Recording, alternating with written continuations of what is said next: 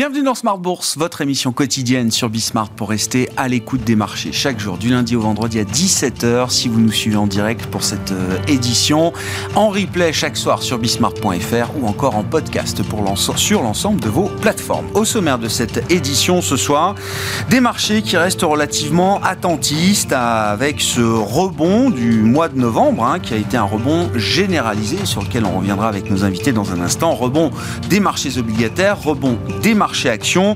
Et depuis que le C A C est revenu autour de sept mille deux cent cinquante, sept mille trois cents points, on sent quand même une dynamique un peu plus, un peu plus faible. On sort de long week-end de Thanksgiving aux, aux États-Unis et des marchés qui sont dans l'attente de différentes statistiques qui seront livrées tout au long de la semaine autour de l'inflation. Nous aurons les premières estimations d'inflation pour les grands pays de la zone euro et pour l'ensemble de la zone euro cette semaine, ainsi que l'indicateur d'inflation préféré par la Réserve fédérale fédérale américaine, alors qu'il nous ramènera euh, aux chiffres du mois d'octobre avec le Core P C E qui sera publié également cette semaine pour la partie euh, américaine, et puis euh, des prises de parole de banquiers centraux qui vont s'étaler et s'intensifier encore ces prochains jours dans la perspective de la prochaine série de réunions de banque centrale et de politique monétaire qui commencera à partir de la mi-décembre. Dans ce contexte, nous évoquerons bien sûr les traditionnelles perspectives de l'année suivante, deux mille vingt-quatre, avec un scénario qui semble tenace quand même dans l'esprit des investisseurs euh, aujourd'hui encore, l'idée d'un soft landing américain, le scénario parfait,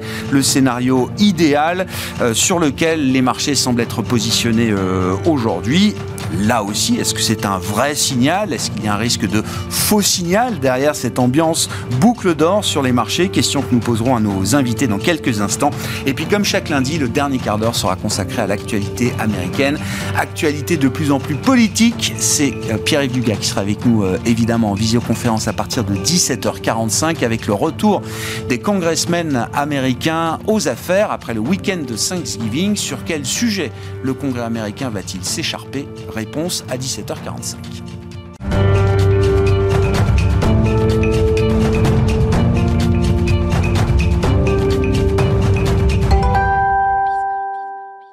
Début de semaine relativement calme sur les marchés, les infos clés du jour avec Côme Dubois. La Bourse de Paris débute la semaine sans tendance, les marchés temporisent avant la publication de statistiques importantes dans les prochains jours, avec notamment la première estimation de l'inflation en zone euro pour novembre et l'indice P C E aux États-Unis pour octobre, mais aussi des indices P M I chinois, européens et américains. Du côté des valeurs, Unibail-Rodamco-Westfield signe la meilleure performance du C A C quarante aujourd'hui. Son titre progresse autour de deux pour cent au cours de la séance, porté par la détente des rendements obligataires. Il en va de même pour Sanofi, dont le titre prend environ un pour cent au cours de la séance. Le laboratoire pharmaceutique a annoncé aujourd'hui le succès d'un test qui confirme l'efficacité de son médicament vedette Dupixent. La biotech Valneva évolue aussi en hausse aujourd'hui. Son titre prend aux alentours de un pour cent au cours de la séance, suite à l'approbation par l'Agence européenne des médicaments de la mise sur le marché de son vaccin contre le chikungunya. De son côté, Casino évolue dans le rouge aujourd'hui, son titre perd jusqu'à plus de un virgule cinq pour cent au cours de la séance, après des informations des Échos selon lesquelles le groupe pourrait céder le solde de son parc au plus offrant. Plusieurs enseignes se seraient déjà montrées intéressées. Demain, côté statistique, les investisseurs prendront connaissance des indices de confiance des consommateurs pour novembre pour la France et les États-Unis et ceux de décembre pour l'Allemagne. Enfin, ils prendront connaissance de l'indice Case-Shiller des prix des logements de septembre aux États-Unis. Tendance, mon ami, chaque soir en ouverture de Smart Bourse, les infos clés du jour sur les marchés avec Côme Dubois sur Bsmart.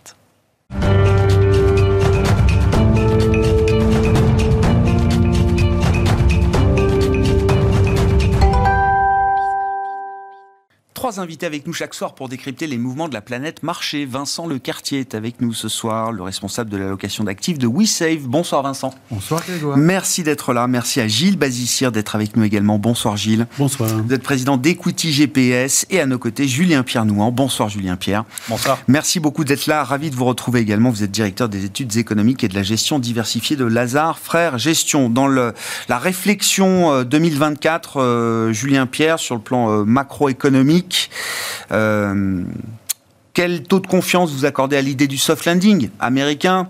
qui semble être le schéma un peu Goldilocks, euh, je le disais, euh, sur lequel, pour lequel les investisseurs sont positionnés aujourd'hui. Mais on sait que c'est un scénario qui est réévalué en permanence en fonction du flux de données, des perspectives. Quel taux de confiance vous avez dans cette idée de soft landing et, et, et quels sont les scénarios de risque attachés à cette idée? Alors, effectivement, on voit que c'est une question qui est très importante pour les marchés, hein, par la réaction à chaque chiffre qui amène les investisseurs à réévaluer ces scénarios. Nous, on conserve euh, plutôt un scénario central d'entrée de, des États-Unis en récession. Et, euh, et pour ça, il faut revenir un peu sur deux mille vingt-trois. deux mille vingt-trois qui a pour le coup, c'est vrai, surpris euh, à la hausse pour l'économie américaine. Mais de l'autre côté, on voit les économies européennes qui sont quand même en net ralentissement. Hein, euh, la politique monétaire a produit ses effets. Aux États-Unis, ce qui est intéressant, c'est qu'on a eu une banque centrale qui a continué à euh, remonter ses taux et des conditions financières qui, en fait, sont plutôt assouplies sur la période. Alors, est-ce que c'est temporaire? Est-ce que c'est euh, définitif? Ça va être la, la grosse question des prochains, euh, des prochains mois. Ce qui est vrai, c'est qu'on voit aussi euh, les taux de défaut qui commencent à remonter petit à petit, le nombre de faillites qui, re, qui remontent petit à petit, et ces taux euh, qui euh, produisent euh, régulièrement leurs effets dans l'activité, euh, notamment le secteur résidentiel. Alors, il y a des facteurs de long terme de soutien de l'activité dans le résidentiel aux États-Unis, mais on le voit, les chiffres de vente sur les derniers mois étaient très mauvais, avec des taux hypothécaires à sept virgule cinq, huit, euh, le, l'acheteur immobilier est quand même très contraint. Euh, ce qui est intéressant aussi, c'est de regarder un petit peu tous les postes de la demande. La consommation, euh, ça a été clairement la bonne surprise de cet été, mais de l'autre côté, vous regardez dans le même rapport que les chiffres de consommation, l'évolution du revenu disponible des ménages corrigé de l'inflation, il a baissé depuis trois à quatre mois. Donc le, le consommateur, en fait, il puise dans son épargne. Ça, ça durera jusqu'à un certain point. L'investissement des entreprises, euh, lorsqu'on regarde les enquêtes ou les chiffres de commandes de biens d'investissement, c'est pas génial. On est plutôt sur un climat assez morose et pas de signe que euh, les entreprises voient deux mille vingt-quatre de manière beaucoup plus positive. Donc nous, on reste quand même très prudents ouais. sur cette idée de soft landing. Bon. Qu'est-ce qui caractériserait euh, une récession américaine euh, partant alors euh, d'un cycle atypique, partant euh, d'un soutien euh, budgétaire qui a été quand même faramineux, qui se compte en plusieurs trillions de dollars pour l'économie euh, américaine? Qu'est-ce qui peut caractériser euh, l'idée euh, d'un épisode récessif que vous avez en tête, Julien-Pierre? Il y a effectivement une question budgétaire. Euh, le budget sur deux mille vingt-trois a quand même plutôt aidé alors qu'on attendait encore de la restriction. Maintenant, on sait qu'on en est à la deuxième résolution temporaire temporaire de financement du, euh, du, trésor, du budget américain jusqu'à mi-janvier et début février pour certains euh, départements. Euh, les républicains sont quand même, peut-être dans, quand même plutôt dans l'idée d'essayer d'obtenir des, des, des mesures de réduction de ce déficit qui est très important. Mmh. On connaît les prévisions à long terme d'évolution de, des, soldes, des finances publiques américaines. Euh, deuxième zone où on pourrait avoir de la correction, c'est donc évidemment... Donc on peut avoir un frein budgétaire. Enfin, un on frein. pourrait effectivement D'accord. avoir un, un, un frein budgétaire. Alors après, il y a toutes les le questions... Le budget serait plus un soutien. Les, toutes les questions de, de délai de mise en œuvre de ces, de ces mesures, sûr. mais qui peuvent jouer aussi sur la... Sur la les marchés, bien sûr. Et sur les anticipations de marché. Et euh, au niveau de, du consommateur, euh, très probablement, alors on sait que le consommateur américain a une capacité de résistance et de, de, d'aller toujours plus loin en termes de, euh, de, de, de, de baisse du taux d'épargne, mais aujourd'hui on est quand même sur des niveaux très bas. On a le sentiment qu'une très grosse partie, hein, même si ça a été révisé à la, à la hausse, une très grosse partie de la surépargne Covid a été consommée. Euh, donc si on commence à avoir des chiffres de l'emploi un peu moins bons, le taux de chômage qui D'accord. passerait au-dessus des quatre, hein, ouais. on n'en est pas loin. Ouais. Euh, la Psychologiquement, ça gens... peut tout de suite euh, embrayer sur la confiance oui, du consommateur. Surtout et cetera. La confiance du consommateur, ouais. elle est quand même pas géniale. Hein. Regardez les chiffres du Conference Board ou du Michigan ouais. sur les derniers mois. Euh, on est plutôt à la baisse, malgré une consommation qui... On a cette espèce de schizophrénie entre mmh. des, une consommation qui reste bien orientée, des enquêtes qui sont, elles, plutôt orientées à la baisse, parce que les gens sont inquiets de leur situation financière. Très biaisé politiquement aussi, il faut le Alors, dire, hein, parce oui. qu'on on discutait de la qualité, de la fiabilité statistique hors antenne avant l'émission. Il faut savoir aussi, Conference Board ou autres, ce sont des enquêtes très suivies, mais très polarisées entre des républicains qui vivent dans le pire des mondes euh, sous Biden. Jamais les États-Unis euh, euh, n'ont été aussi, euh, aussi dans une une situation aussi compliquée que sous Biden, selon les Républicains. Quand on regarde des démocrates dans ces indices de confiance, c'est un peu différent. Voilà, et on aurait mais probablement l'inverse. Et, et, si bah, et, Trump et, et, et, et même certains. Élu. Même certains. Et, et, mais ouais, ouais. voilà, si on regarde des choses un peu moins euh, un peu plus qualitative sur ouais. la, la, l'appréciation de la situation financière. Il y a aussi des enquêtes de la Fed sur la, la capacité à faire face à une dépense imprévue qui se dégrade fortement hein, sur, les, euh, sur les, les tout derniers chiffres. Donc, on a un peu le sentiment que le ménage américain, il est peut-être au bout de sa, sa logique. Mmh. Pour l'instant, ça tient encore, mais pour combien de temps la, la question est, est ouverte. euh, Vincent, comment vous regardez ces réflexions pour euh, deux mille vingt-quatre ? Là, on est sur une discussion macro. Est-ce que c'est une discussion macro qui va euh, être le déterminant principal pour la course des marchés euh, financiers ? Ou est-ce que les marchés vivent, euh, je sais pas, dans une dimension euh, différente euh, et que la confiance du consommateur américain, euh, pff, finalement, c'est pas le sujet des, des, des marchés aujourd'hui ? Alors pour, pour rappeler une statistique un peu, un peu simplette, hein, euh, vingt-trois pour cent du P I B, c'est les États-Unis, soixante pour cent du, P I B, du, euh, du, mondial. du M S C I, ah oui. euh, du M S C I ah oui. All World, hein, c'est les États-Unis. D'accord. Euh, autrement dit, il y a une décorrélation complète sur euh, les, euh, la représentation que les euh, indices euh, font de la réalité. Donc... Euh, Donc en réalité, quand on regarde les statistiques, il y a certaines zones qui ont beaucoup d'importance pour les marchés financiers et d'autres, en réalité, beaucoup moins. Donc les États-Unis en ont Ça beaucoup. Compte. Donc, Ça les compte. Les États-Unis en ont beaucoup. On est d'accord. En ont beaucoup. Euh, pour ma part, je suis convaincu que rentrant dans une année électorale, euh, on a relativement peu de chances d'avoir un effondrement budgétaire. Je pense que ça sera maintenu à un niveau relativement élevé. Le consommateur américain, il a aujourd'hui un rythme de progression de salaire qui va plus vite que l'inflation. Donc, en clair, il a un gain de pouvoir d'achat net euh, aujourd'hui, euh, ce qui veut dire qu'il peut reconstituer éventuellement de l'épargne ou de la consommation, s'il a envie de choisir l'un ou l'autre. Là, visiblement, pour Black Friday, Cyber Monday, il n'a pas, euh, pas tranché ou coupé dans les postes de dépenses de fin d'année. Ça reste ah. un budget sacralisé, euh, a priori, aujourd'hui. C'est ça. Euh, pour ce qui est des, euh, des entreprises, euh, on a quand même beaucoup de secteurs qui restent largement soutenus par euh, les plans euh, d'investissement Biden sur euh, euh, les semi-conducteurs, euh, les, euh, les énergies nouvelles, enfin bref. Donc on a, on a un certain nombre de secteurs qui sont quand même encore très bien portants et qui ont tendance à, à faire des petits euh, autour d'eux. Euh, la politique monétaire, euh, si effectivement euh, le scénario d'une euh, récession devait, euh, devait euh, approcher, je pense que la politique monétaire se calerait sur deux choses. La première chose, c'est le niveau d'emploi. Donc en clair, si effectivement euh, la récession devait euh, se manifester de plus en plus au travers de l'emploi, je pense que la Banque centrale américaine, qui a deux mandats, Euh, se rappellerait qu'il euh, n'y a pas que l'inflation, mmh. qu'il y a aussi le, l'emploi qu'il va falloir surveiller. Et euh, deuxième chose, en termes de, euh, de timing d'intervention, dans la mesure où on a l'élection en fin d'année, euh, si la Banque centrale américaine doit euh, venir en relais euh, de l'activité, euh, de mon point de vue, il est plus probable qu'elle le fasse Euh, vers le début de l'année que vers la fin, pour éviter de euh, se voir euh, reprocher de faire de l'interventionnisme politique. Ouais. La question étant, est-ce qu'elle pourra, euh, sur la base de données, euh, justifier en début d'année euh, une première baisse de taux ? Enfin, est-ce que la dégradation économique observée et la désinflation euh, constatée, est-ce que ces éléments seront suffisants pour permettre à la Fed d'agir le plus tôt possible dans le calendrier idéal, comme vous dites, je pense, Vincent ? Je pense qu'aujourd'hui, la problématique de la Fed, c'est d'essayer de maintenir euh, un niveau de taux réel qui soit stable. Autrement dit, à mesure que l'inflation continuera de baisser, elle pourra de nouveau euh, intervenir sur les, sur les taux directeurs et les baisser euh, au fur et à mesure du, du début d'année prochaine, si effectivement l'inflation se euh, rediminue. Donc je pense qu'en fait, elle a une marge de manœuvre aujourd'hui qui est euh, assez clairement reconstituée, et quand bien même on aurait une récession, puisqu'on peut toujours aller jusqu'à ce scénario-là, euh, la récession, de mon point de vue, serait de toute façon de très faible durée et ampleur, dans la mesure où on a un investissement des États qui reste très fort et qui a le soutien des entreprises, puisque le, l'État ne, ne peut pas tout faire par lui-même, et qu'avec le vieillissement euh, de la population, mmh. on se retrouve à avoir euh, à la fois une pénurie de main-d'œuvre, donc des salaires qui ont plutôt tendance à monter, et une population âgée qui a généralement les moyens de consommer. Donc on a plutôt un investissement et une consommation euh, qui sont l'un comme l'autre, solides. Et qui viendraient limiter la hausse du taux de chômage, d'une certaine manière. Limiter la hausse du chômage, du chômage et surtout limiter le risque récessif prolongé ouais. et profond. Ouais.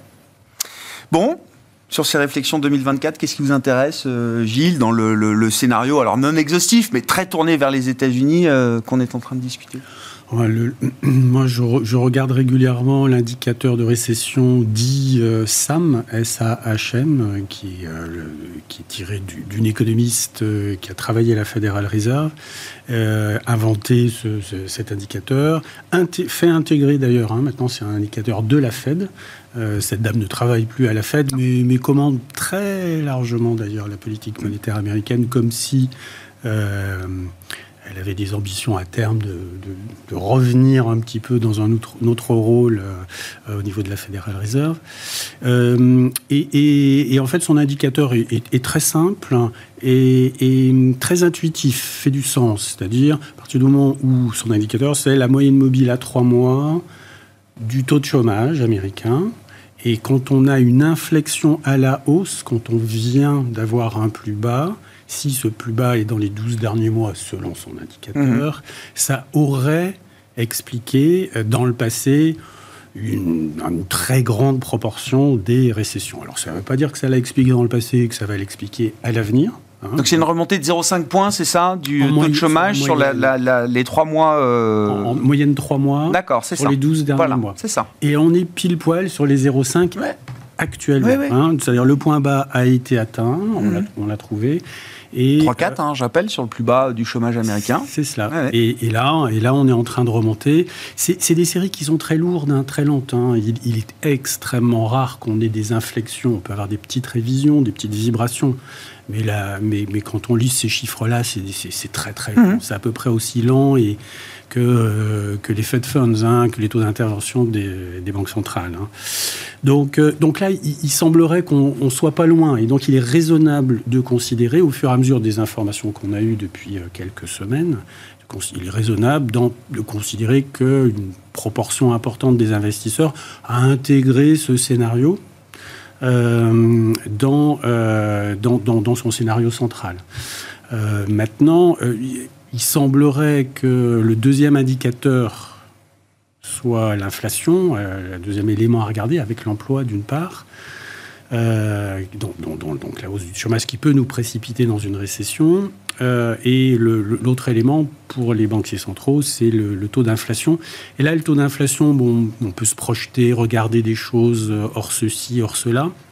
Moi, j'aime bien regarder également la moyenne depuis dix ans. Mmh. Parce qu'en fait, euh, il est quand même intéressant de se dire, euh, quand on a été en inflation négative, euh, est-ce qu'il faut, l'année qui suit, Euh, ne pas dépasser deux pour cent. Parce que si on est à moins un, moins un, plus deux, moins un, moins un, moins un, vous voyez, ça fait des séries très négatives et, et c'est, des, c'est des esprits de désinflation, c'est une, une atmosphère de désinflation qui s'installe. Ils ont tranché ce débat, hein.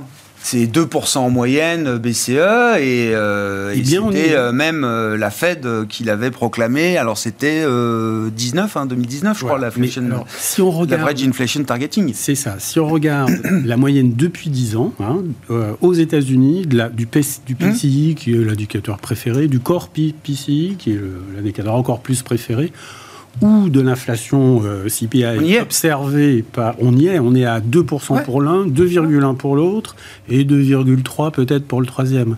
Vous dites, non seulement ils montent plus les taux, ça je crois que tout le monde est d'accord là-dessus, mais vous dites, ils ont... Euh, s'ils le veulent, ils ont les arguments nécessaires pour... Euh, être assez réactif dans la baisse de taux et baisser assez vite les taux euh, au cas où la réalité économique le nécessite. Oui, si on accepte le fait que ces, ces cycles économiques sont très longs, bon, un degré de latence très très très important, euh, n'oublions pas euh, dans quel état nous étions euh, collectivement euh, quand on avait, quand on avait insuffi- une inflation insuffisante. Euh, et, et là, on, est en, on serait en train de, de se dire, bah non, je vais, je vais quand même attendre vraiment d'être sûr, d'être à deux pour cent euh, pour commencer à baisser les taux. Euh, je pense qu'il les baissera. Il serait raisonnable d'anticiper de façon rationnelle euh, qu'il donne, qu'il puisse donner des signaux avant cela. Ouais. Voilà. Parce que quand on observe un taux d'inflation à deux qui vient de six pour le C P I ou sept, euh, en fait, est-ce que cette tendance-là ne nous amène pas à zéro, donc à, à d'autres affres euh, et compte tenu donc, des enjeux à l'heure actuelle importants en termes de financement de la dette des États, de la dette des ménages. Il ne faut pas oublier la dette des ménages mmh. dans beaucoup de pays développés, qui est parfois plus importante que la dette euh, des États. Et puis du, euh, de la lutte euh, contre le changement climatique, qui, qui va demander des, des, des investissements, si ce n'est colossaux, mais importants. Euh, surtout si on les détermine à l'échelle de la planète, hein, c'est-à-dire que, bah, en gros, les pays développés vont payer pour le reste, pour l'ensemble de la planète, un peu beaucoup plus que le reste en termes de part. Mmh. Bah, ça fait, euh, ça fait quand même des choses importantes. Ah non, mais les enjeux de financement, euh, bien sûr, devant. Oui, oui, non, c'est sûr. Voilà. Mais comment vous voyez les banques centrales conclure le cycle, là, d'une certaine manière, euh, Julien Pierre? Comment vous comprenez leur fonction de réaction dans l'idée qu'à un moment, effectivement, higher for longer, c'est pas higher forever? Qu'est-ce qui va les faire bouger à la baisse? C'est-à-dire, est-ce que elles auront en tête que le mandat est double, comme disait Vincent, et qu'on peut se permettre, avec une inflation dont la trajectoire semble revenue à l'équilibre autour de deux pour cent, on peut se permettre d'être préemptif un peu dans, dans l'idée de baisser les taux? Ou est-ce que, encore une fois, euh, le, le, le démarrage tardif euh, des hausses de taux, l'ampleur, quand même, l'amplitude d'inflation au cours des deux, trois dernières années, et le risque de résurgence qui est toujours possible, est-ce que ça les amène pas à attendre, j'allais dire, de voir la récession dans le blanc des yeux avant de réfléchir à baisser les taux? C'est deux, c'est, c'est deux schémas différents. Hein. Oui, ouais, tout à fait. Et, et pour les marchés, euh, dans l'intervalle, euh, il peut se passer beaucoup de choses. Il peut hein. se passer beaucoup de choses. C'est vrai que, faut pas oublier que, normalement, euh, la Fed a toujours baissé avant l'entrée en récession, hein, compte tenu des délais de politique monétaire. Elle a un comportement préemptif. Euh, non, mais surtout, ouais. elle, elle voit l'activité. Oui, oui. Euh, Sur les quarante dernières années, il n'y avait pas vraiment de question d'inflation. Donc, bah vous voyez, l'activité ah oui. commençait à baisser, elle ah commençait à baisser ses taux. Ça n'empêchait pas la récession. Non. Là, aujourd'hui, la situation est un peu compliquée parce qu'on a eu cet épisode d'inflation très fort, euh, très forte. Et euh, on a une Fed qui, euh, je pense, a grandement dans son esprit l'expérience des années soixante-dix. Avec cette approche, cette période un peu, en fait, de progression en escalier de l'inflation. C'est-à-dire qu'on avait euh, une récession, euh, enfin une accélération de l'inflation, mmh. la Fed montait ses taux, euh, l'inflation ralentissait, la Fed baisse ses taux, euh, et hop, on s'arrête à un niveau un peu plus élevé que le point bas du cycle précédent, et l'inflation repart. Et, euh, et lorsque, je pense que lorsqu'ils regardent les, les chiffres de l'enquête du Michigan sur les anticipations d'inflation des ménages, et qu'ils voient que sur les derniers mois, malgré le ralentissement de l'inflation, ouais. Euh, ces anticipations sont en train de repartir à la hausse. Je pense qu'ils doivent se dire que le sujet n'est pas totalement évacué. Non.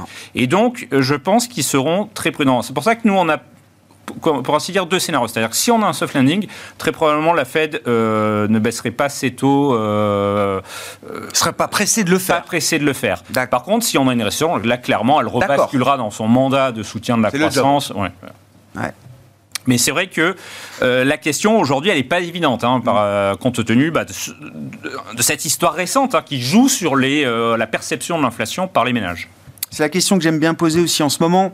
Euh, est-ce que la B C E peut euh, trouver un chemin qui l'amènerait, alors, je disais, à baisser ses taux avant la Fed? Peut-être qu'au regard de la séquence historique, et ce serait compliqué, mais en tout cas, à ne pas prendre trop de retard par rapport à d'éventuelles baisses de taux de la Réserve fédérale américaine. Ou est-ce qu'il faut considérer encore un décalage important entre l'intervention de la Fed, dans un sens ou dans l'autre, et celle de la B C E, d'autre part? Quand on regarde la situation budgétaire en Allemagne, compliquée, euh, on va bientôt avoir une, euh, de nouvelles règles européennes aussi euh, budgétaires et sur la dette, probablement restrictives, même si on aura plus de flexibilité que par le passé, ça restera malgré tout plutôt euh, restrictif. On a à l'évidence un rythme de croissance qui est euh, plus faible qu'aux États-Unis. Euh, on a une, euh, une efficacité de la politique monétaire qui est beaucoup plus forte parce qu'elle passe par le système bancaire et non pas par le système des, des marchés. Euh, donc on, on voit bien que ça mord beaucoup plus vite Euh, ce que fait la B C E que, que ce que fait la, la, la Fed. Euh, donc il est clair que le contexte euh, est beaucoup plus propice en théorie pour faire une baisse de taux euh, au niveau européen. Euh, pour moi, il y a, il y a une chose, un obstacle principal, c'est probablement le dollar. Euh, autrement dit, c'est le risque de, de, de décrochage de la parité, de l'euro qui, qui risque de rebaisser assez fortement face au dollar, ce qui veut dire qu'on réimporterait de l'inflation, et ce qui veut dire que la, ah. la Banque Centrale Européenne se retrouverait de nouveau hors mandat.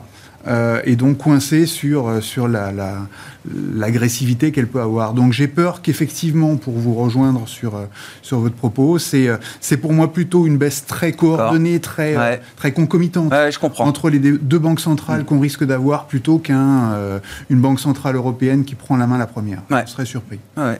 Pour une question de taux de change. Exactement. Ouais. Qui ne fait pas partie du mandat de la B C E. Mais, non, mais avec mais l'implication, avec l'implication sur l'inflation. Ouais. Bon, je ne sais pas, il y a une idée à avoir là-dessus. B C E, Fed, c'est, euh, on regarde la Fed avant tout, euh, Julien Pierre, ou euh, est-ce que la B C E peut, euh, je sais pas, avoir une forme de leadership dans le cycle de, de baisse de taux qui viendra à un moment ? Oui, qui viendra à un moment, mais c'est vrai que pour l'instant, d'abord, euh, lorsqu'on regarde les chiffres, derniers chiffres d'inflation euh, en Europe, ils sont euh, plus cohérents avec un, un atterrissage vers trois pour cent ouais. qu'aux États-Unis où on est déjà vers deux. On arrive à voir les deux, oui. Euh, donc la La question de l'inflation, elle est encore un peu plus, pré, euh, un peu plus importante pour l'instant dans la, la zone euro. Euh, c'est vrai que lorsqu'on regarde les chiffres d'activité, les P M I pour l'instant, et les, même les P I B, euh, enfin, euh, mmh. sur l'année passée, on a un P I B qui a fait Dieu sur place et on a plutôt une dégradation récente de, des données d'activité. Donc niveau activité, on sent que le travail est fait, et, euh, mais voilà, il y a ce, et puis il y a ce mandat qui est strictement sur l'inflation. Il y a aussi le fait d'obtenir un consensus au niveau des gouverneurs euh, de, de la B C E, mmh. et donc ça, ça plaide sans doute pour un peu plus d'inertie. Euh, d'autant que, pareil, la question, c'est cette période d'inflation très forte, il faut la sortir un peu de, la, de l'esprit des gens. Et, euh, et donc, ça plaide plutôt pour une. Là aussi, il y a une latence. Hein. Une, une zone pour, une, pour une génération, ouais. des générations qui n'ont jamais entendu parler de l'inflation, qui n'ont jamais connu l'inflation, voire pendant euh, allez, douze, dix-huit, vingt-quatre mm-hmm. mois, euh, effectivement, des, des, des prix euh, annoncés en hausse de dix pour cent, et cetera. Oui, c'est une perception qui peut avoir du mal à s'effacer ouais. dans le temps, hein, c'est ça. Et, et je suis d'accord que la, la, la, la parité de, de euro-dollar ouais. jouerait aussi un rôle. Leur, euh, ouais. Bien sûr. Bon, là, on a, là, on a plutôt le mouvement euh, que certains attendaient peut-être, hein, de détente du dollar, et euh, face à un certain nombre de devises, l'euro-dollar est remonté à plus de un virgule zéro neuf ces euh, derniers jours et ces dernières semaines. Si on regarde les marchés avec vous, peut-être, euh, Gilles, euh, bah, l'état des lieux que vous dressez avec les outils euh, écoute G P S, hein, dans le monde action, euh, bien sûr, on a toujours l'image d'un monde action... Euh, fracturé. C'est presque même une ou des fractures ouvertes qu'on peut constater dans ce monde action aujourd'hui.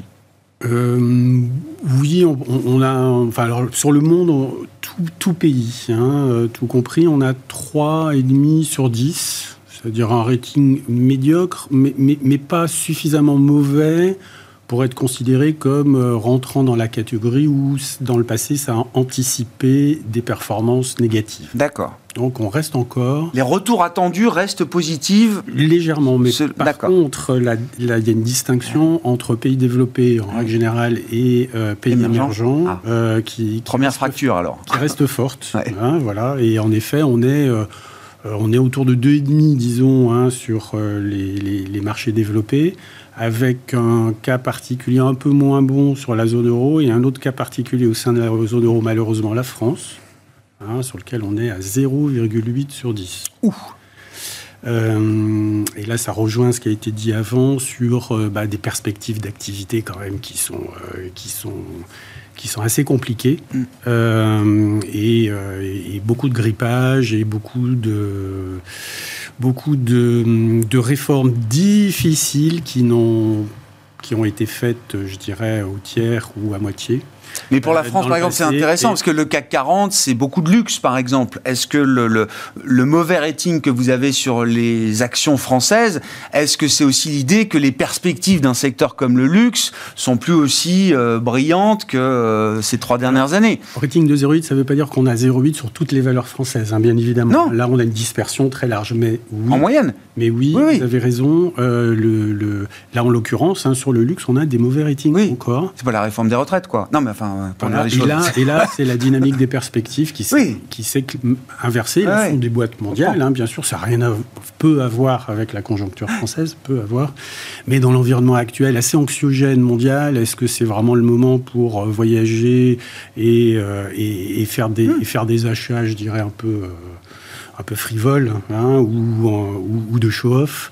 Euh, en plus, dans un environnement euh, de, de croissance économique plutôt orienté à, à la baisse, disons que la plupart des gens ont d'autres priorités hein, que, euh, que, que, que dépenser dans ce type de, de secteur. Donc mauvais rating effectivement sur les développés en général, enfin mauvais en tout cas, plutôt bas. Voilà, et, les, et, et euh, meilleur, Moi, c'est ça voire qui m'intéresse, nettement meilleur, oui. meilleur sur les émergents, avec, euh, avec en particulier toujours l'Inde, l'Inde qui a bien performé, hein, ouais. mais qui continue de bien performer.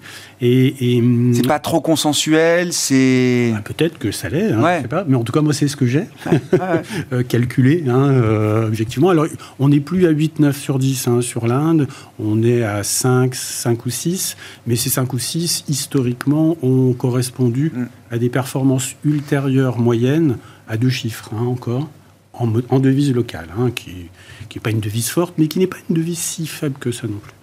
Autre élément intéressant, autre zone intéressante, le Brésil, hein, euh, où on a là dix sur dix sur le Brésil. Copie parfaite et, pour investir au Brésil. Et, euh, et, et un marché qui s'est plutôt correctement tenu. On a une devise qui n'est pas faible, en fait, hein, pas très faible. Hein. Moins faible que le yen japonais, par exemple. Hein, c'est assez intéressant hein, sur les trois dernières années. Et, euh, et, et un, une, une forme de, de situation euh, un peu macroéconomique un peu parfaite, qui n'a rien à voir avec la, le, le gouvernement au pouvoir, mais plutôt qu'à voir avec une vision macro mmh. mondiale. Et, euh, et puis enfin, c'est quand même le Brésil, hein, c'est, la première, euh, c'est le premier grand pays dans le monde dont la Banque centrale a enclenché une baisse de taux. Ben oui. Directeur. Après avoir été une des premières à monter les taux. Euh, Exactement. Donc c'est pas inintéressant, euh, c'est pas inintéressant à, à noter selon nous. Jusqu'où on a envie d'être contrariant effectivement en matière d'investissement pour euh, l'an prochain, c'est, c'est l'idée de dire un mot des émergents. Ça n'a pas été effectivement, euh, on n'a pas eu de rallye émergent euh, cette année. Il fallait être positionné ailleurs. Euh, est-ce qu'en deux mille vingt-quatre, c'est un segment de marché, une sphère d'investissement dans laquelle on a envie d'être peut-être plus présent, euh, Julien Pierre ? Alors, il y a quand même une question Chine. Parce que Alors, euh, la Chine, c'est... Euh, émergent quarante, avec ou sans Chine. Voilà. On est d'accord. Et, euh, et, et, et sur la Chine, il y a encore des, des, des questions hein, sur le, la situation économique en Chine. Alors, on voit le gouvernement euh, multiplier les mesures euh, de soutien, euh, mais on voit aussi les indices P M I qui ont plutôt baissé sur les derniers mois. Et, et, il, y a des vra- et, et il y a des vraies questions sur euh, toute la sphère euh, secteur résidentiel et shadow banking. Il y a eu des nouvelles sur... Euh, voilà, on sait qu'il y a eu... Euh, lorsqu'on regarde la trajectoire du ratio de dette sur P I B de la Chine sur les, euh, les, les vingt euh, dernières années, il y a eu clairement une, une accélération à partir de deux mille neuf. Ouais. Une tendance qui est sans doute pas tenable. Aujourd'hui, on est euh, sur la dette euh, hors euh, secteur financier à trois cents pour cent du P I B. C'est des niveaux de pays développés. Hein. Oui, oui, oui. Euh, privé et public. Hein. Privé et public, oui, oui, oui. Alors, ça reste un sujet domestique, oui. mais ça ne veut pas dire qu'il n'y aura pas des pertes non. quelque part. Ouais. Et est-ce que ces pertes, elles peuvent être euh, attribuées au secteur du shadow banking qui a beaucoup capté l'épargne des, plus, des Chinois les plus riches ? Et on en revient à la question du, euh, des perspectives sur euh, un secteur comme, euh, comme le luxe. Mm-hmm. Euh, c'est des questions qui n'ont pas encore trouvé de réponse. Mm-hmm. Et, euh, et donc, pour nous, ça, c'est, euh, voilà, ça fait partie des choses qui, euh, qu'on surveille attentivement sur la Chine. C'est vrai que la Chine, ça fait euh, régulièrement, hein, c'est le, un des top picks de, de début d'année, avec un peu de déception sur, ouais. euh, sur la suite. Et, euh, et, et lorsqu'on regarde la dernière grande période de surperformance des émergents aux pays développés, euh, c'est deux mille trois à deux mille onze. Et ça correspond à cette période où la croissance chinoise s'était envol- en, envolée et, euh, et on n'est pas dans ce scénario. Mais après, euh, je pense qu'il y a peut-être aussi voilà, des histoires... Au, hein. Au-delà d'une histoire tactique, vous n'y voyez pas une histoire de, de, de, de... En termes d'investissement, encore une fois, il n'y a pas pour vous... Euh, les émergents euh, peuvent être joués de manière tactique, en diversification, mais il n'y a pas l'histoire d'un grand cycle émergent devant nous. Euh... Les conditions sont sans doute ouais, pas ouais. Euh, re, euh, réunies. Réunies aujourd'hui, ouais. Euh, voilà, ça ne veut pas dire que bientôt... Euh, la valorisation relative, mais clairement, oui. aujourd'hui... Non, mais il y a des arguments. Ça, ça l'est non, depuis mais, un, oui. un certain temps. Sûr. Euh, maintenant, est-ce qu'on va vers une, croi- une accélération régulière de la croissance des résultats euh, on, on la faut voit pas, pas se référer, en tout cas, aux années deux mille.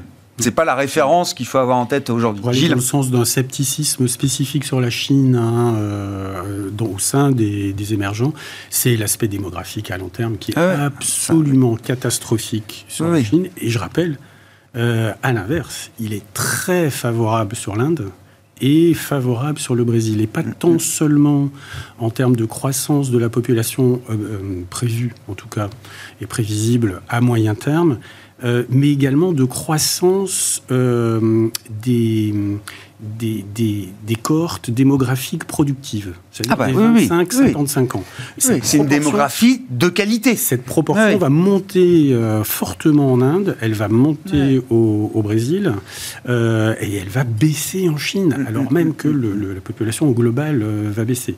Donc, euh, enfin, non, à, à moyen terme, oui, le... le on, il, Le scepticisme, sans, alors le, il est légitime d'avoir un scepticisme sur la Chine, sans compter les sujets géopolitiques, où il est, oui. on peut avoir du mal quand même à demander des investissements et les poursuites des investissements, soit euh, physiques, soit financiers, aux investisseurs insta- internationaux, tout en se positionnant de façon assez, euh, euh, assez conflictuelle sur beaucoup de sujets.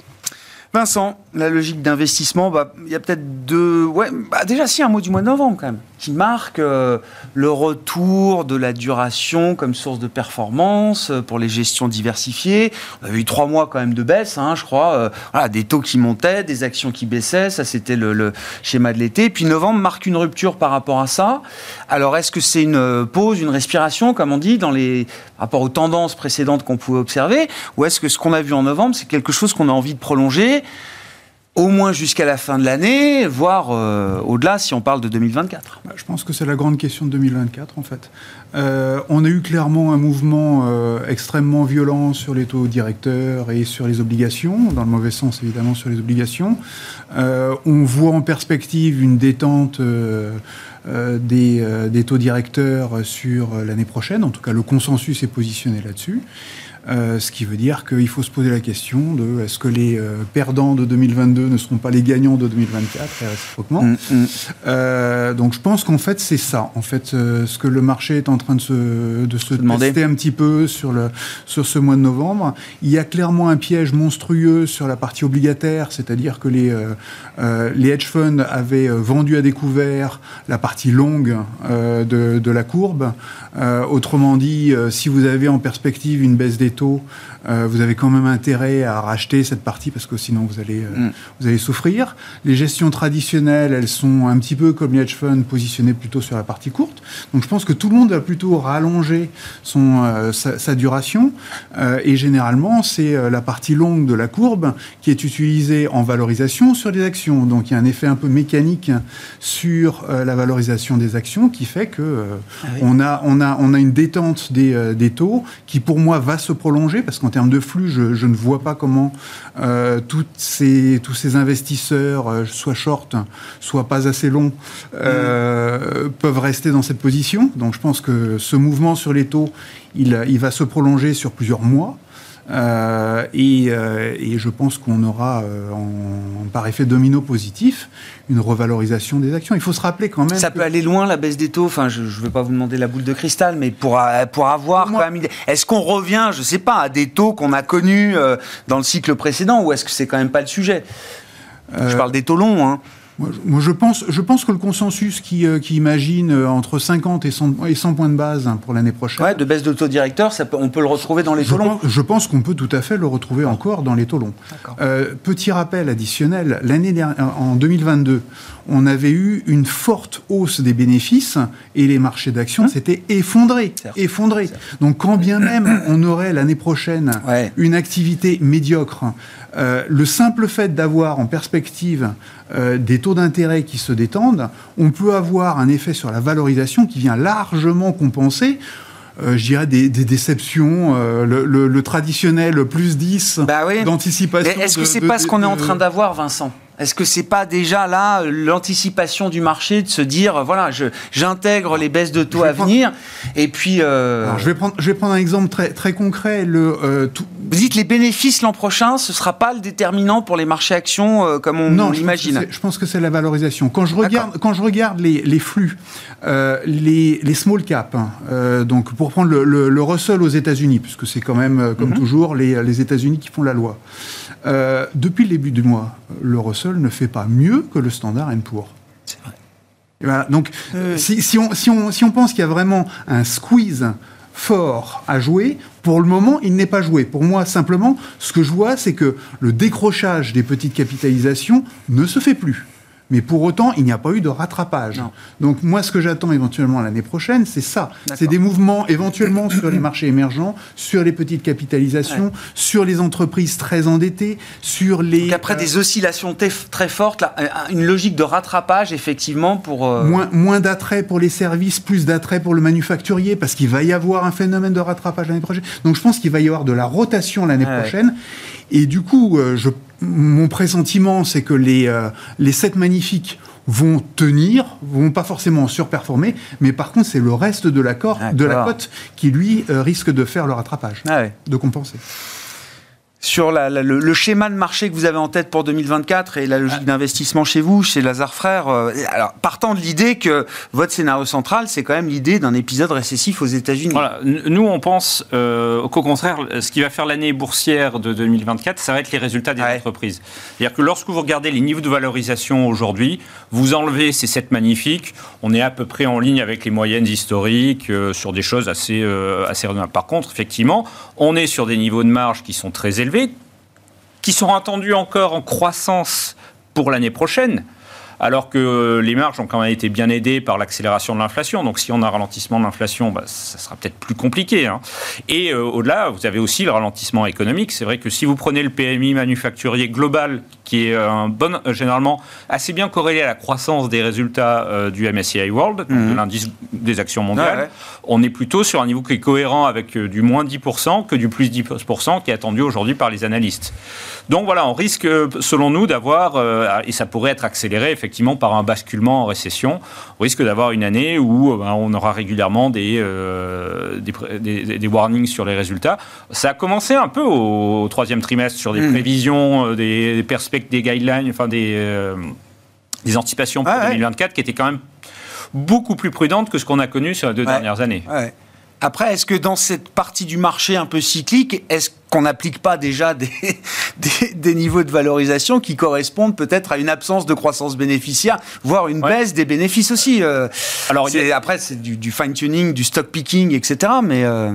Euh, eh bien, pas, pas, pas forcément. Partout. Nous, on en parle, ah, quand ouais. j'en parle euh, de notre équipe de gestion ah, ouais. action, ils disent qu'il y a des valeurs euh, euh, cycliques qui, euh, normalement... Qui sont déjà dans l'idée de la reprise cyclique. L'évolution des carnets de commandes mmh. devrait se négocier sur des multiples beaucoup plus bas. Et c'est, c'est pas le cas encore. D'accord. Un mot, Vincent, et puis on conclut avec Gilles. Non, mais sur l'idée... On... Petit, petit rappel, la production... On est capable d'enjamber l'idée que les bénéfices ne seront peut-être pas ceux qu'on la perçoit aujourd'hui. La productivité se réveille, au moins aux États-Unis. Ouais. Donc ça, je pense que c'est un vrai facteur qu'il faut surveiller, parce que pour, pour avoir des bonnes surprises sur les marges, euh, je pense que ça, ça peut quand même euh, ça être, peut être quelque chose de très positif. Euh, il ne faut pas non plus complètement enterrer la Chine. Il euh, y, y a assez clairement quand même une reprise d'activité, et quand bien même la Chine ne se porterait pas bien, euh, je pense que les relocalisations vers les pays périphériques vont créer de l'activité à ce niveau-là, y compris pour la Chine. Mmh. En fait, la Chine elle-même délocalise dans les pays voisins. Euh, je pense qu'il y a, il y a quand même une remontée d'activité qui va se faire d'un point de vue technique vers les indices européens, par exemple. Euh, même si on a des déceptions sur l'activité en Europe, on peut avoir des bonnes surprises ailleurs qui seront remontées dans les résultats. Ouais. Oui, ce qu'on ne voit plus en Chine en termes d'activité, on le retrouve au moins en partie euh, exactement, exactement. ailleurs. Pour conclure avec vous, euh, Gilles, bah, on a fait oui, le, le, les marchés euh, actions. Moi, j'ai toujours une question sur les small caps. Hein, on l'a évoqué avec Vincent. Alors, je ne sais pas jusqu'où il faut être contrariant. Euh, voilà, euh, ça fait plusieurs années que ça n'est plus l'année des small caps. Euh, oui, alors les, moi, mon sentiment, c'est que les small caps ont obéi dans le passé euh, principalement à des cycles de taux. Et que, euh, ce, ce, ce, en, en, et que les fondamentaux moyenne, sont plutôt intacts euh, les, en, en moyenne, c'est quand même des entreprises plus endettées oui. euh, et, hein, et, et, et, et à volatilité en, en général, hein, en volatilité mmh. plus élevée que les très très grosses boîtes mondiales. Euh, et donc, elles souffrent beaucoup, euh, à la fois dans leur en finance d'entreprise et puis dans leur valorisation boursière de mmh. l'évolution des taux longs. Mmh. Et donc, quand on est arrivé près de tangenter zéro, euh, sans doute, elles ont atteint des niveaux non extrapolables en termes de valorisation. Et Et peut-être qu'aujourd'hui, euh, il est clair que si les taux baissaient, les taux longs baissaient, on, on, on aurait un, impé- un, un franc impétus euh, sur le secteur, mais Pour moi, j'attendrai de le voir. Ouais, je comprends. Ouais. Mais sinon, au niveau global, euh, monde, euh, on fait, on fait régulièrement des études de sensibilité de nos ratings aux taux d'intérêt. Et dans, une hypoth- dans l'hypothèse où les taux d'intérêt longs baisseraient de cent points de base dans tous les pays du monde à partir du niveau actuel, ouais, ouais. Eh bien, notre, toute chose étant égale par ailleurs, mmh. notre rating passe, monde passerait de trois virgule cinq à sept virgule cinq sur dix. Waouh! cent points de base de baisse de taux longs dans le monde. Toute chose étant égale. D'accord, ailleurs, et en ne touchant oui, pas aux bénéfices, aux perspectives bénéficiaires, et cetret. Oui, j'entends bien. et cetera. J'entends Donc, bien. Dire que ça, ce serait cohérent avec un, une, une hypothèse de récession courte euh, ou, ou peu profonde et accompagnée euh, au moins de, de gestes significatifs des banquiers centraux. Je, je le dis jamais parce que j'aime pas utiliser les expressions euh, du monde des casinos, mais les jeux sont ouverts quand même. Hein. Non, mais je crois que là, pour le coup, euh, deux mille vingt-quatre, euh, il y a une gamme de scénarios possibles, un champ des possibles qui est assez ouvert. Merci d'avoir partagé avec nous vos analyses en prévision de cette année qui démarrera dans les prochaines semaines. Julien Pierre Nouan, Lazare Frères Gestion, Gilles Basicière, Equity G P S et Vincent Le Cartier. WeSave étaient les invités de Planète Marché ce soir.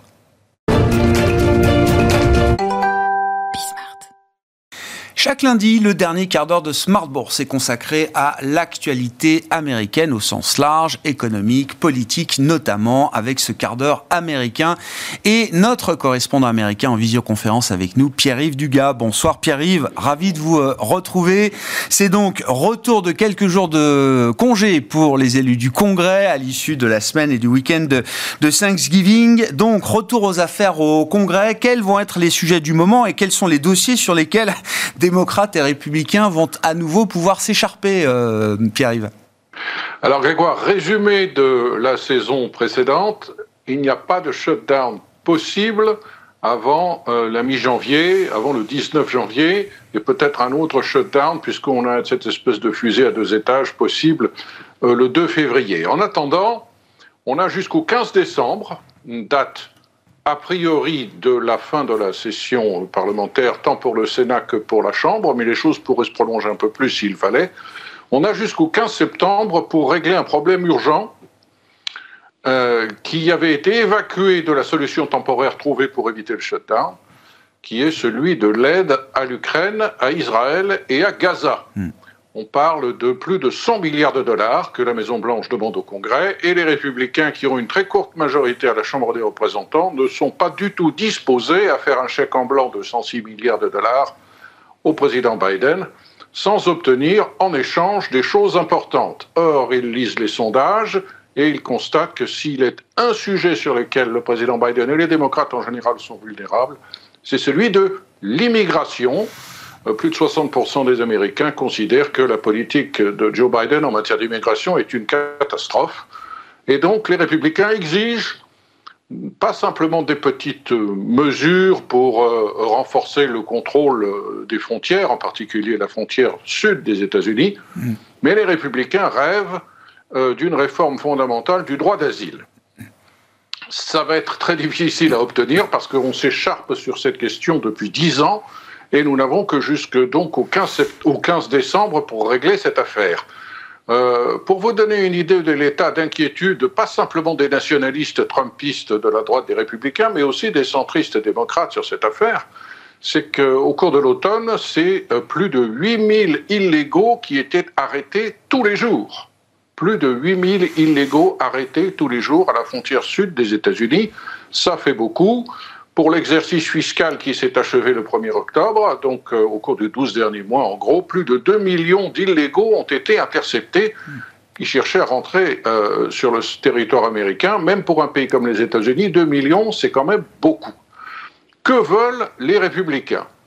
Alors, euh, Joe Biden est prêt à leur donner quatorze milliards euh, supplémentaires pour euh, augmenter les salaires des agents de la police aux frontières, embaucher davantage de juges pour traiter des questions d'asile euh, et les doter également, euh, ces agents de la police aux frontières, de moyens technologiques avec des caméras qui font de l'imagerie et tout ça, des choses formidables.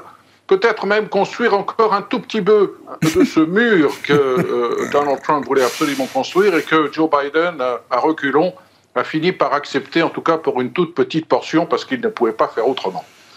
Mais quatorze milliards, ce n'est pas suffisant. Les Républicains veulent réformer le droit d'asile. En particulier, ils veulent revenir au principe qui avait été établi sous Donald Trump, à savoir que si vous demandez à entrer aux États-Unis en tant que, euh, et à profiter du, du principe des droits d'asile politique, il faut le faire depuis l'extérieur. Vous ne pouvez pas arriver aux États-Unis et demander l'asile. On vous dit d'accord, vous remplissez le dossier et vous jurez euh, la main sur le cœur de revenir pour que votre droit d'asile soit, euh, soit statué. Euh, c'est ce qui se passe aujourd'hui et naturellement, beaucoup de ces demandeurs d'asile disparaissent ensuite et on ne les retrouve jamais. Ouais. Euh, il n'est pas du tout évident qu'un compromis puisse être euh, trouvé euh, d'ici trois semaines. Un petit groupe de sénateurs, bipartites, tant démocrates que républicains, cherche un compromis qui euh, permettrait de libérer l'aide à l'Ukraine et l'aide euh, à Gaza. Je rappelle que les États-Unis ont déjà versé cent treize milliards de dollars d'aide à l'Ukraine. Plus de la moitié, c'est en fait de l'argent qui va directement au Pentagone, qui vide une partie de ses stocks pour mmh. les envoyer en Ukraine. L'autre moitié transite notamment par, par euh, les organisations humanitaires et les banques de développement pour aider, euh, pour aider l'Ukraine. Euh, l'aide humanitaire à Gaza et l'aide militaire supplémentaire à Israël sont des choses très urgentes et euh, les Républicains ont ah. choisi ce dossier ah. très piquant et le compte retourne. Je vais simplement, si j'ai le temps, euh, illustrer la difficulté politique dans laquelle se trouve Joe Biden. En septembre, le gouvernement, le gouverneur du Texas a décidé euh, de jouer un tour à l'administration démocrate en vue de démontrer à ses électeurs que les démocrates n'étaient pas vraiment sérieux en matière de reprise du contrôle de la frontière. Il a installé sur plus de trois cents mètres à Eagle Pass, qui est une ville frontalière au sud-ouest de San Antonio, Une, une bouée flottante qui est au milieu du, du Rio Grande et euh, ces énormes boules flottantes sont ancrées au fond de la rivière et en dessous, il y a des morceaux très coupants de scie. L'objectif, c'est qu'on ne puisse plus traverser, au moins sur trois cents mètres, euh, plus de, euh, de, de trois cents mètres à Eagle Pass, la frontière, à la, à la nage. Euh, plus de deux cent dix mille personnes ont été attrapées au cours des douze derniers mois en train de faire ce trajet juste à cet endroit. Eh bien, naturellement, le département de la justice a dit « Vous, gouverneur du Texas, vous n'avez pas le droit de faire ça parce que cette rivière est techniquement navigable et vous n'avez pas demandé l'autorisation du gouvernement fédéral. Or, la défense des frontières relève du gouvernement fédéral, donc vous n'avez pas euh, l'autorité euh, juridique pour imposer euh, cette barrière. » Le gouverneur du Texas dit « Nous sommes face à une invasion, je cite, et euh, cette urgence de l'invasion justifie que je prenne les affaires entre les mains. » Un premier juge a euh, tranché en urgence à Austin, capitale du Texas, pour dire que cette, cette frontière flottante était illégale. Et puis on appelle à la Nouvelle-Orléans, euh, la, la frontière flottante peut rester en place le temps que, euh, d'ici quelques semaines et quelques mois, on juge sur le fond de la réalité de cette urgence et du, de, du droit du gouverneur du Texas d'intervenir. Tout ça, donc, euh, renforcement du contrôle de l'immigration versus euh, package, nouveau package d'aide à l'Ukraine, Israël, Gaza, ça explique peut-être sans doute pourquoi Joe Biden ne va pas à la C O P vingt-huit. Enfin, j'ai vu ça passer rapidement, euh, Pierre, je ne connais pas les dessous oui. du euh, non-déplacement de Joe Biden pour cet événement, mais euh, ça montre en tout cas qu'il y a des affaires à Washington qui sont effectivement euh, clés, avec un calendrier, comme vous l'avez très bien rappelé, euh, euh, un calendrier serré, comme on dit. Parce que si on ne règle pas cette affaire de l'Ukraine et de l'aide à Israël, euh, ben, la situation en Ukraine devient de plus en plus compliquée, il ouais. manque de munitions. Euh, donc c'est un problème. Et puis nous allons retomber sur la première date butoir du, du, dix-neuf janvier qui risque de nous provoquer un shutdown mm-hmm. totalement indépendamment de cette affaire de l'immigration. Ouais, ouais. Et sur cet autre shutdown possible début février, mmh. c'est pas le moment de partir, surtout pour un président qui vient de fêter ses quatre-vingt-un ans et qui constate dans les sondages, il vient d'ailleurs de refuser de répondre à la question à ce propos, euh, qui constate que sa popularité est au plus bas, il est au, en dessous de quarante pour cent. Trois minutes pour euh, évoquer la possibilité de Nikki Haley pour euh, les primaires républicaines, euh, Pierre-Yves. On a déjà parlé avec vous de, de Nikki Haley. Il faut peut-être la resituer un petit peu dans le paysage. Et, et quand je dis possibilité, possibilité d'exister à côté de Donald Trump. Elle est issue de l'immigration. Ses parents étaient indiens du Punjab. Elle est née en Caroline du, du Sud euh, en mille neuf cent soixante-douze. Elle a été élue locale.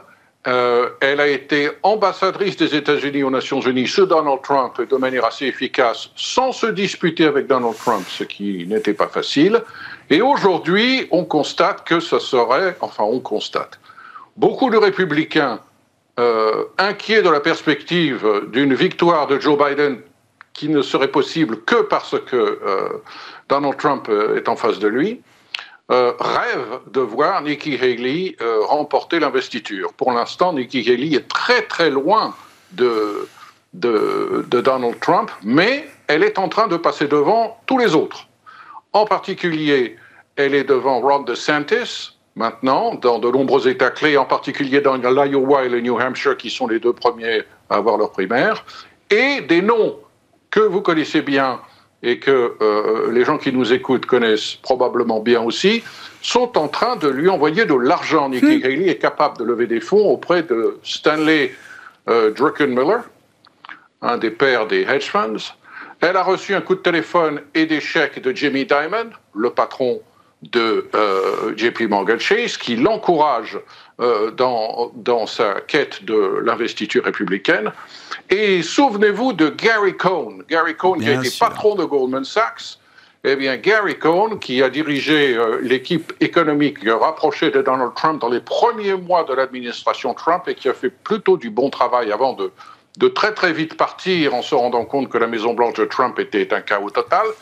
Gary Cohn n'a que de bonnes choses à dire sur Nikki Haley. Ils ont tous, ces gens-là, beaucoup d'argent et ils sont prêts à le perdre, sachant que pour le moment, Donald Trump est toujours, est toujours le favori. Mais euh, il semble que si ça n'est pas Trump, maintenant, le cheval qui avance le plus vite s'appelle Nikki Haley. À suivre, évidemment, ça ne fait que commencer pour ceux qui se passionnent et qui se passionneront encore pour cette élection américaine. Il y en a encore pour des mois devant nous. Merci beaucoup, Pierre-Yves. Pierre-Yves Dugua, correspondant américain, avec nous chaque lundi dans ce quart d'heure américain de Smart Bourse à dix-sept heures quarante-cinq, si vous nous suivez en direct dans Smart Bourse dès dix-sept heures. Et à retrouver, bien sûr, en replay sur b smart point f r ou encore en podcast sur l'ensemble de vos plateformes.